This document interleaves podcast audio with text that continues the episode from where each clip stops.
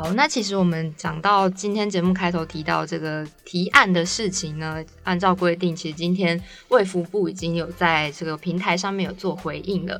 那他们是表示，在九月六号之前会先在部内进行一些延期跟可行性的评估，那在九月六号会再正式的回应。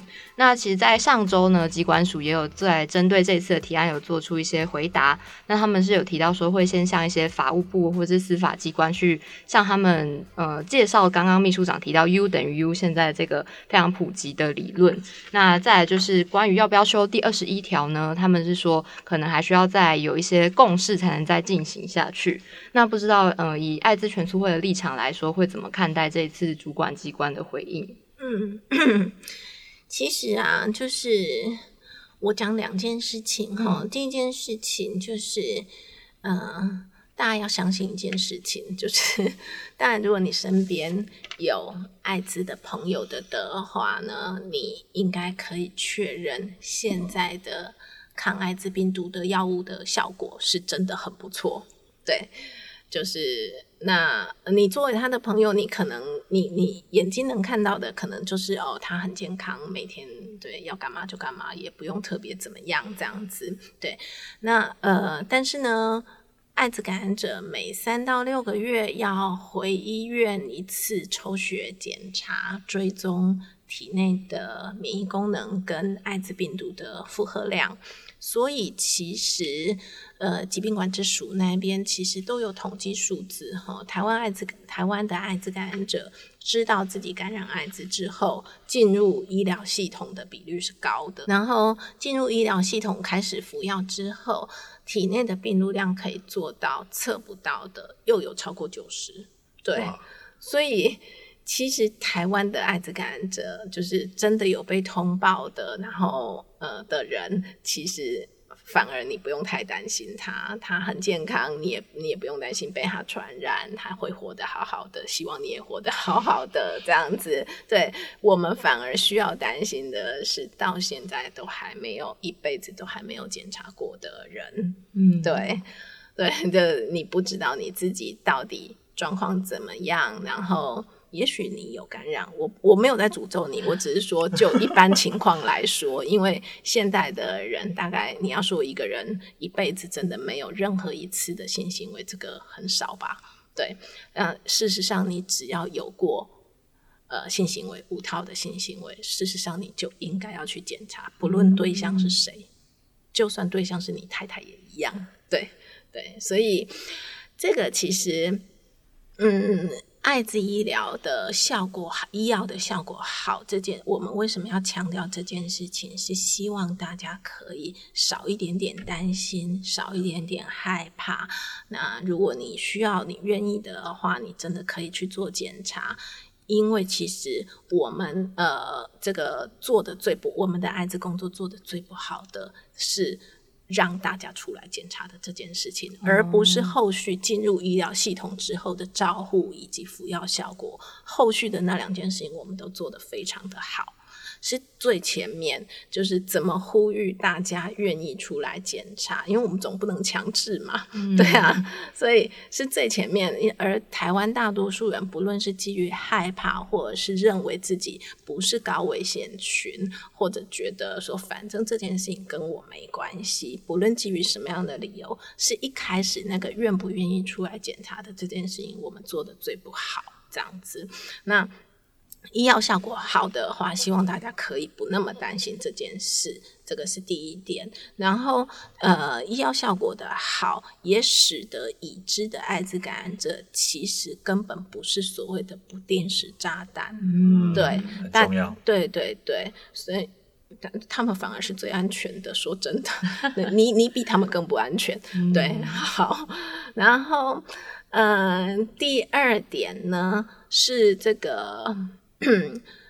二十一条有没有机会？因为这次的公共提案，呃，有机会去做调整。我也同意，就是一定要有各界的对话，然后起码是在呃各界的意见都有机会做陈述，然后互相的交流，知道彼此的想法，以及有机会认识现况之后，那个现况。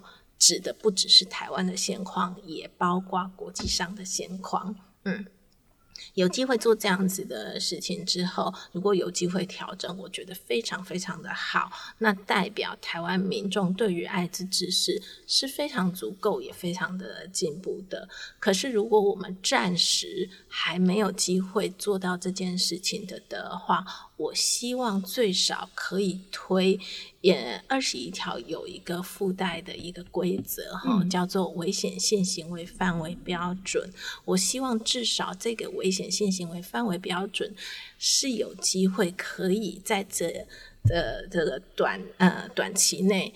就把它做一个调整，使得这些真的有好好吃药，事实上根本不会传染给别人的孩子们，可以从二十一条的阴影下解脱。我觉得这个还蛮重要的。大家，呃，如果你已经为人父母的话，我相信你应该可以。理解，如果你的孩子正在经受这样子的痛苦，你不一定知道，因为他应该不敢跟你讲。嗯，对。可是，当日后你有一天知道这件事情的时候，你可能会心疼到想要杀掉自己。对。但现在状况早就已经不一样了。呃，爱台湾的艾滋感染者其实很健康。病毒量测不到，不会传染给别人。我们希望让这些孩子真的有机会好好的活着，可以不用这么的哀伤。不过刚才啊，秘书长提到 U 等于 U 这件事情，我们看一下那个啊疾病管制署他的回应啊，他是说他其中五点回应嘛，就有一点提到说测不到等于不具传染力，以示呢。他是说可避免与性行为之间，但他强调在母子垂直感染啊、啊哺乳啦、共用针具及输血等，人无法避免传染。但我我会觉得这条回应有点激烈啦。这个跟今晚说一下，这个提案人的目的跟主张原本就一直说现在性行为这件事情上，所以他才提出后面的 U 等于 U 啦。那当然大家也知道说母子垂直感染啊、哺乳、共用针具跟输血这些事情。可能 U 等于 U 这件事情，在这件事情上并没有多大的效力了，所以我觉得大家还是回归说提案人的提案本身再去回应，不用再去就是发散开来啊，这样可能对于整体的公共讨论是无助于事的。对，那像秘书长刚刚有提到说，你们会比较希望在短期内，可能以二十一条内容来说，在危险性行为这边可以有一些调整。那意思是说，嗯，比如说今天这个感染者他已经是测不到的病毒的状态，嗯，那他可能就可以跟他的伴侣进行不戴保险套的性行为，而不用在嗯受到法律上说你就是危险性行为，那你就是犯法，是这样子的意思吗？嗯，应该是么这么说，有好好吃药，然后病毒量测不到的艾滋感染者呢？嗯，我们 我们希望他就算被告，嗯，也可以无罪这样子。对，因为他事实上真的没有传染给别人，嗯，对对，他并没有造成我们的公共卫生的这个伤害这样子。对对对，那这些人反而我们应该要鼓励他，支持他。对你好好，你要好好吃药，你好好吃药真的很重要，不只是为了你自己身体健康而已，而且你不会传染给别人。如果我们并不关心个别的艾滋感染者，但我们关心艾滋在台湾的传染情况的的话，嗯，对，这样听起来就是这条二十一条目的本来是为了防范公传染疾病的公共化，可是我们今天却因为二十一条让很多人不敢出来说检测，不敢出来确诊，反而会助长了这个传染疾病的流行。是这个意思吗？二十一条，因为它其实是一个，就是像早期呀，很多，对不起哦，对，有一些媒体朋友就喜欢问我一个问题，就是。呃，那个呃，有没有什么复仇天使的故事？复仇天使，对，就是自己感染艾滋，然后因为就是怨天怨地，怨怨自己，也怨别人，所以就想要别人也感染艾滋。这个叫复仇天使。那以前以前有一个年代，媒体很爱问我说，有没有这样子的案例？然后这些人不是很该死吗？然后呃，对，就就是，其实就是就是这件事情嘛。对对对，但是我每次都非常的困扰，因为我 我真的没有认识这样子的人。也在台湾，嗯，我们不讲其他国家的状况，在台湾一个人知道自己感染艾滋之后，最常见的状况其实是退缩，嗯，对，就是 把自己封闭起来这样子，然后不想。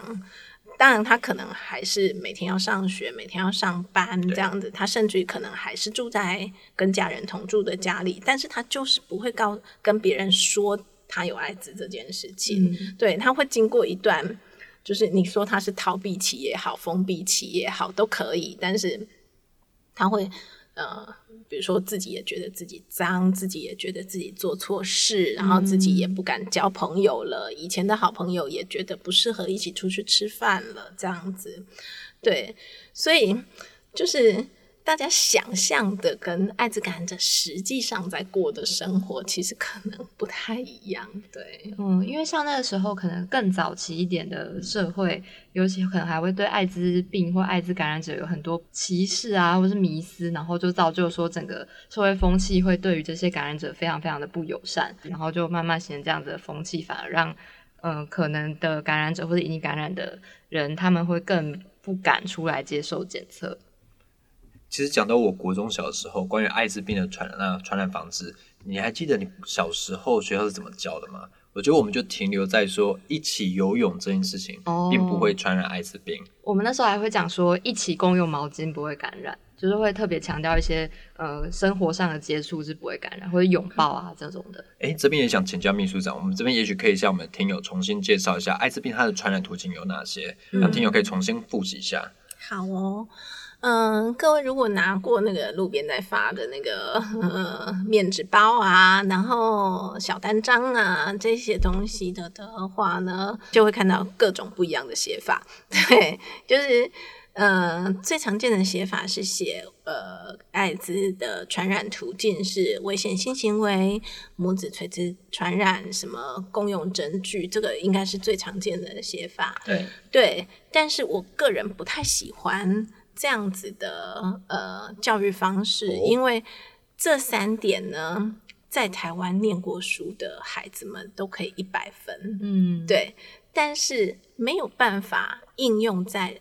实际的日常生活哦怎么说？当你真的发生一些什么事情的的时候，你这三点背出来，你还是觉得好焦虑，你还是觉得我有可能感染艾滋，我不知道我现在该怎么办。这样有哪些案例可以举例分享？嗯，比如说，嗯，因为这三点，我我先讲一下我为什么觉得这三点不好哈，就是呃，这三点，比如说第一个危险性行为，呃，危险性行为就。五个字嘛，哈，那这五个字在你的脑袋里面，你认定的危险性行为，跟在他的脑袋里面，他认定的危险性行为，亲爱的，一定不是同一件事情。哦，对，就是每个人觉得的危险性行为，每个人有自己的价值观，每个人有自己的行为模式，所以你觉得危险的人，他不一定觉得危险；他觉得危险的人，你觉得嗯还好这样子。哦，对对对，所以危险性行为这五个字是一个不明确概念，每个人可以各自发想。那你在做疾病防治的时候，用一个不明确概念，其实达到的效果就非常见仁见智。对，这我完全可以理解。比如说，有人就是玩比较大，哦，他就觉得说，哎，这还好吧。嗯，但有些人就觉得，哎，这样不好吧？这样可能会有点危险疑虑啦。所以秘书长意思可能是说，每个人对玩所谓危险的认知是有不一样的定义跟见解。对，就像呃，有些人觉得说滥交就是危险性行为，嗯，可是请问什么叫滥交？哦，对，交过几个以上叫做滥交。对 我真的就是每个人标准都不一样，这件事情就很复杂，很难讨论这样子。所以就一个定义来说，这样子的定义其实是无效的定义。嗯，对，这个是我不喜欢的原因。那母子垂直传染比较明确啦，那公用证据也比较明确，一般人也觉得比较跟自己没有什么关系。但是呢，台湾的艾滋感染，事实上这个。七成以上有有的人说九成哈，都是因为性行性行为感染的。所以其实我们应该关注的其实就是性行为这件事情。我们要好好教的是性行为到底怎么样会感染艾滋，怎么样不会感染艾滋，而不是用危险性行为这五个字带过这样子。那我们今天有办法用正面表列的方式列出哪些是属于危险性行为吗？好。呃，我个人比较喜欢的呃说明的方法是呢，我们就当做大家都已经超过十八岁哈。好，对，就是艾滋病毒怎么传染呢？就是由血液、精液、阴道分泌物的接触交换。对，然后呢，呃，这个血液、精液、阴道分泌物的接触交换呢，它必须要新鲜大量。新鲜且大量，新鲜且大量，谢谢。嗯，对。然后你碰触到这个新鲜且大量的血液、精液、阴道分泌物的你的身体的部分，要是刚好是有个伤口的，这样子。那我们这边情境题来测试一下，例如说，请教秘书长。今天有一个室友，他可能是 HIV 的感染者。对。可是我我今天用了他的毛巾去洗我的脸，可是我脸上刚好有痘痘，然后痘痘也有伤口。对。请问这样的情况下会不会感染艾滋？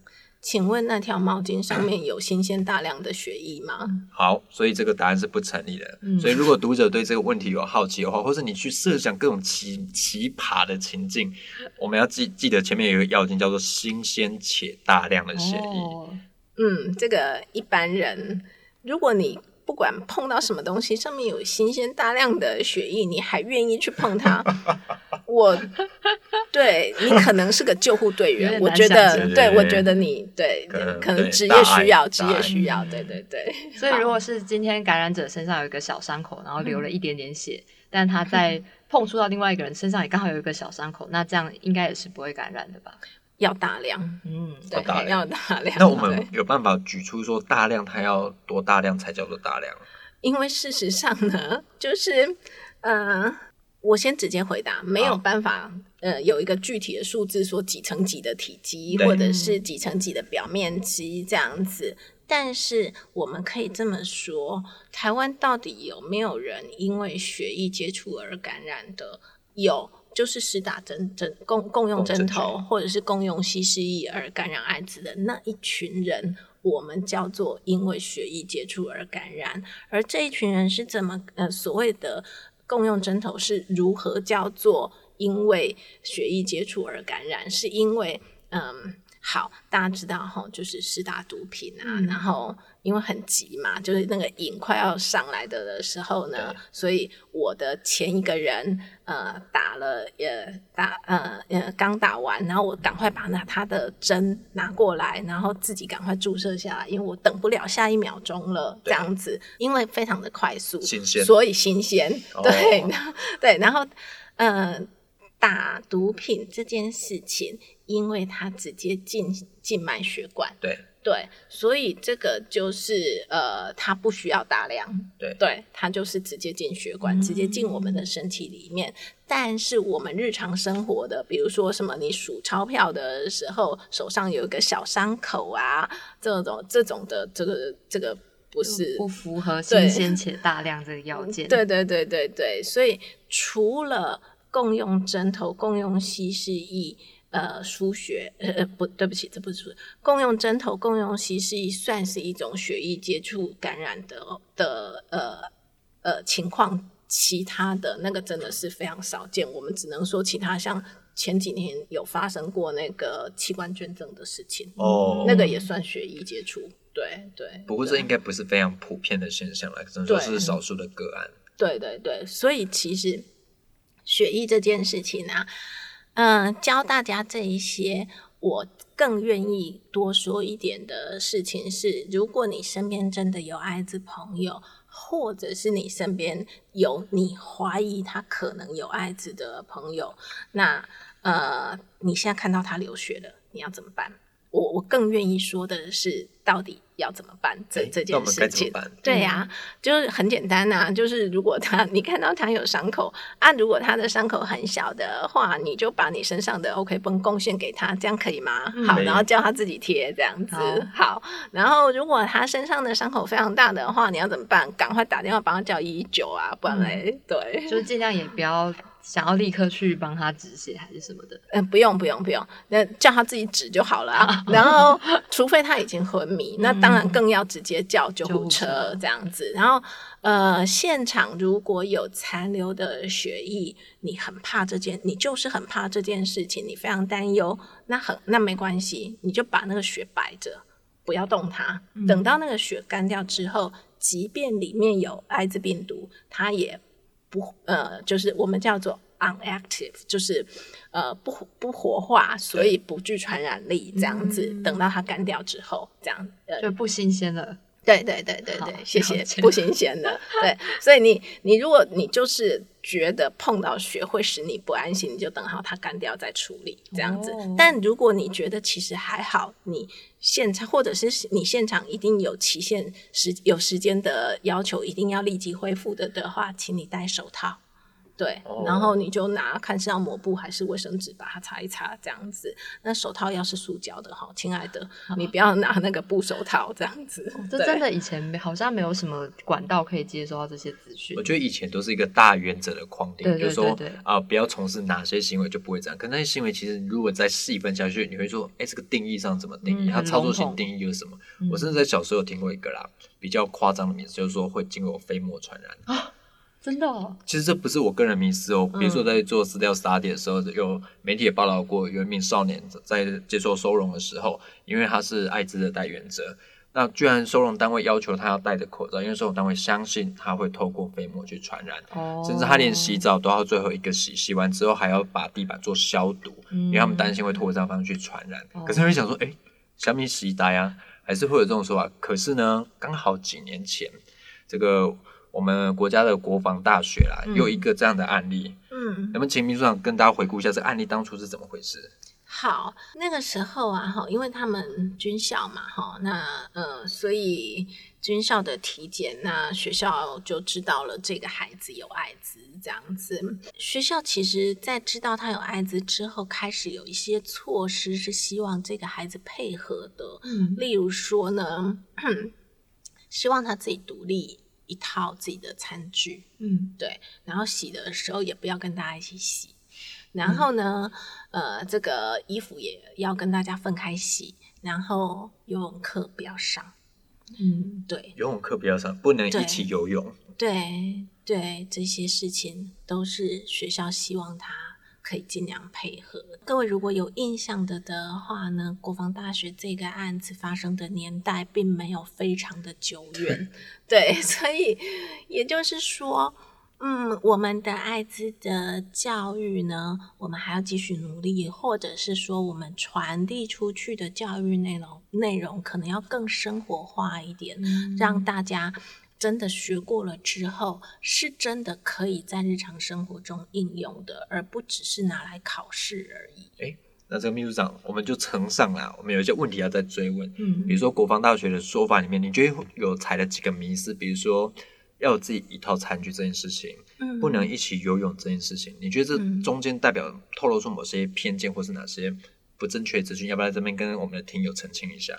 好，其实呢，大家如果都有考一百分的话，其中应该有一题呢是共餐不会感染，对不对？对大家都知道这一题要打圈，但是事实上叫你跟人家共餐，你愿意吗？你敢吗？你会不担心吗？那为什么可以不担心？很多人告诉我说，那那个因为。嗯，就是中国人都吃合菜嘛，对不对？对，那所以呢，一盘菜里面它夹过的的菜，如果他的筷子上面有他自己的嘴巴，比如说他有牙周病，或者是他刚拔过牙齿，然后有小小的血留在他的筷子上面，然后那个透过他的筷子沾到那一盘菜上面，然后呢，我夹到那一那一叶菜，然后送进我自己的嘴巴里面，这样不是很危险吗？嗯哼，如果照我们刚刚说的新鲜且大量，其实就已经不符合了。是的，是的，是的。像我自己本人呢，我从事这个 艾滋的工作超过二十年，对我日常的每一餐几乎都是跟艾滋感染者一起吃的，嗯对，所以这个应该是就是可以非常肯定是绝对不会有问题的事情，这样子。哎嗯，这个破解一。嗯那二呢？不能一起游泳。好，嗯，一起游泳这件事情，我不太确定大家实际上的担心是什么。但是有一个呃比较特殊的情况是，我不知道大家有没有印象哈，那个八仙乐园那个尘爆事件。对对，那个时候呢，其实曾经有发生过一件事情，就是他们有个设施叫做飘飘河，是嗯然后那个飘飘河好像就是爆炸现场，或者是离爆炸现场很近。对，就在旁边。对，好，然后呃，就有民众呃，他就呃有有民众就有提一个问题，就是说，因为爆炸了，所以大家身上都是伤口。那如果说呃有其中一个人是艾滋感染者，那伤他呃流血了，那大家都在那个飘飘河里面，大家身上也都是伤口，而且都是新鲜立即才造成的，然后血可能都还一直流，因为救护车还没有到，那不是很危险吗？因为听起来所有的要件都符合了，新鲜且大量。对对对，有可能大量，因为还一直在流嘛。嗯，好，那个时候呢，我们就有呃一位防疫医师，呃，有正式的回答过这个问题哈。他说，那个那个那个。虽然它名字叫做飘飘河，但是它其实是一个像游泳池一样的设施啦。对对对，好，那位防疫医师就有正式的给大家解答说呢，就是就算里面呃同时受伤的正在流血的人，其中一有一个人有艾滋，然后他流出来的血液是带有艾滋病毒的，但是在进到呃那个。大量的那个水水，就水池里面的水之后就会被稀释掉，嗯对，所以呢，它的浓度就会，即便真的有，它的浓度就会变得非常非常的低。那浓度变得非常非常的的低的这个说法代表什么意思呢？不传染。对，对，这边也要请教我们的秘书长。其实我们过去在新闻也常看到，比如说警方在要逮捕人犯的时候，那这个嫌疑犯可能反咬警方一口，警方呢可能会立刻去做艾滋筛检什么的，因为他们害怕这个人犯可能是 HIV 的带源者。那你觉得这样观念，这样或是这样的优先有道理吗？嗯，我们回忆一下刚刚的那个呃，血液精液阴道分泌物要新鲜大量，所以呢，当你被一个有感染艾滋的人咬伤的的时候呢，流出来的血是谁的血？是你的血，是你这个被咬伤的的人血。你因为被你因为被咬伤了而流血，所以流出来的是你自己的血。那你担你会担心你自己的血吗？应该是不太需要，对。所以这个可能跟大家原本觉得说啊，是不是我要赶快跑去做艾滋筛检？刚好颠倒过来，需要跑赶快跑去做艾滋筛检的，应该是那个咬咬你的那个人，这样子，因为是你的血流到他的嘴嘴巴里面去。所以这个也是我们非常典型的一个迷思啦，就是就算你是警察，然后被这个人贩咬伤，然后或者他有 HIV 带源的话，其实你也不需要太担心你会因此感染 HIV，因为毕竟受伤的、流血的是你，然后吃到血的是人犯。照理说，照这个科学理论来说，应该是这个人犯去做筛检，而不是这个警察大人啊。所以这件事情大家不用太过担心，这也是坊间很常见的迷思之一。因为我们以上都是一些生活上的小迷思啦，大家会觉得说，诶，我如果身边正好有，那我是不是生活中各种行为都可能会有感染的风险？嗯那其实刚刚秘书长跟我们破解了很多谣言，比如说共餐这件事情不会传不会传染，那一起游泳这件事情呢，其实大家也就想这个游泳池里面这个消毒消毒水做多少啦吼，嗯这个很难去成立的，尤其那个水的面积又这么大，病毒量那么小，可能就稀释掉了。对，然后加上我们刚才有提到说，跟用了他的毛巾，然后擦了自己脸上有痘痘的脸，这件事不会成立，因为它的要件是新鲜且大量。